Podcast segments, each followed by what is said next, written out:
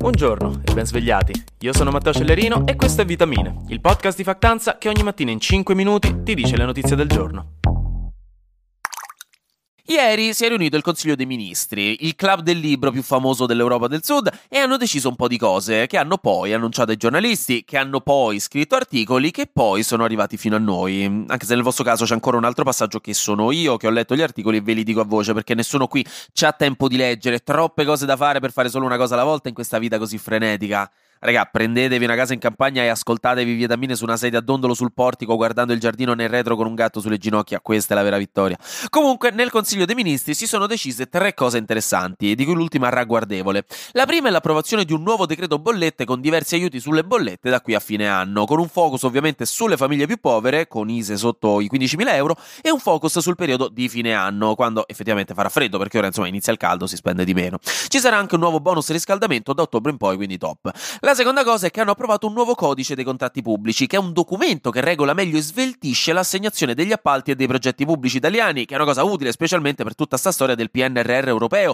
che se qui non facciamo in fretta coi progetti ci tolgono i soldi e già rischiamo di perdere trecentotrenta milioni di euro per non aver piantato abbastanza alberi, che mi fa innervosire ogni volta che la sento sta cosa. Vediamo che dobbiamo fa. E l'ultima, la notizia più succosa, è l'approvazione di un disegno di legge che renderebbe illegale, fuori legge, proprio bandita, un peccato mortale da cui confessarsi in parrocchia, un crimine di guerra a cinque stelle da ricercato su G T A, produrre e vendere carne sintetica in Italia. E mo' un attimo di spiegazione. La carne sintetica è carne coltivata in laboratorio, cioè un'alternativa alla carne classica che staccate a morsi normalmente dalle cosce della mucchina Susi e che è diversa dalla carne finta prodotta con proteine vegetali ma che sembra vera. Entrambe queste carni sono, cioè, tutte e tre cose diverse, ma soprattutto entrambe queste, tra virgolette, carni alternative non uccidono animali, inquinano di meno e usano meno risorse e comunque sanno di carne. Ma c'è una differenza sostanziale, perché la carne coltivata in laboratorio è letteralmente vera carne, non è vegetale, cioè si coltiva con una tecnologia che ucciderebbe sul colpo un contadino cristiano del basso medioevo se la sentisse,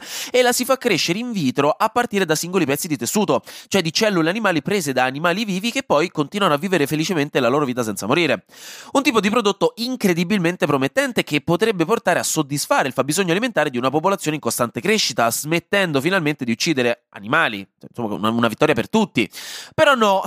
al governo non gli piace tutto ciò che è nuovo e da giovani, a quanto pare, con la stessa arroganza di mia nonna che dice che non le piace il sushi senza averlo letteralmente mai assaggiato. E quindi vuole bandire con questo disegno di legge sta carne sintetica. Il perché? Fondamentalmente per una questione di nazionalismo alimentare, quello solido, ma anche con la motivazione che la tecnologia per fare questa cosa sarebbe ancora in una fase iniziale, quindi non si conoscerebbero ancora gli eventuali rischi di salute sul lungo termine a consumare quella carne, anche se c'è da dire che negli Stati Uniti la F D A ha già approvato la produzione e la vendita della carne sintetica di pollo.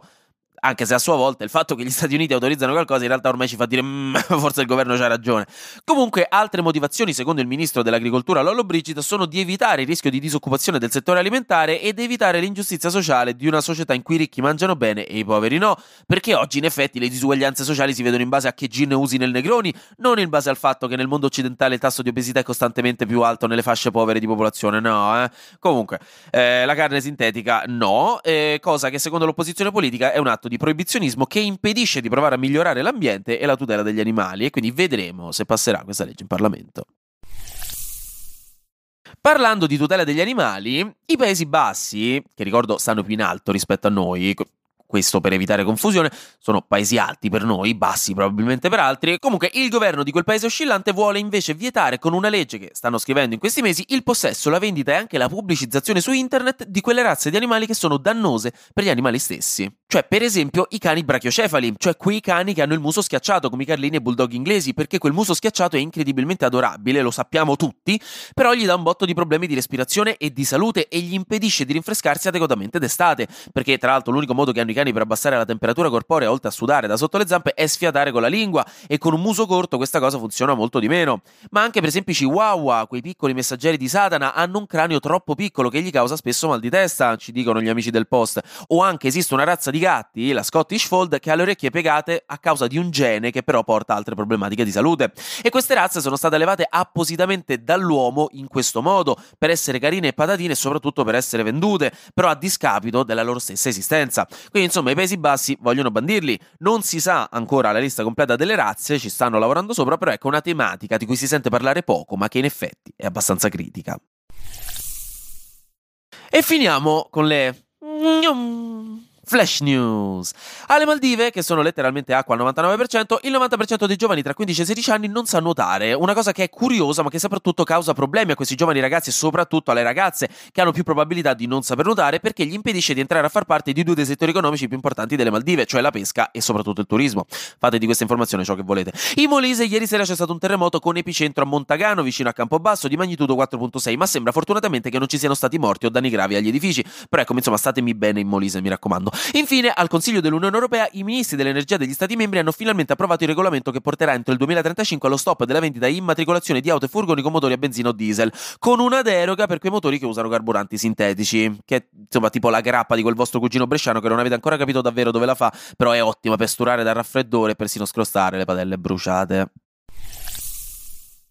Anche oggi grazie per aver ascoltato Vitamine. Noi ci sentiamo domani, perché sarà successo di sicuro qualcosa di nuovo e io avrò ancora qualcos'altro da dirvi. Buona giornata e buon mercoledì.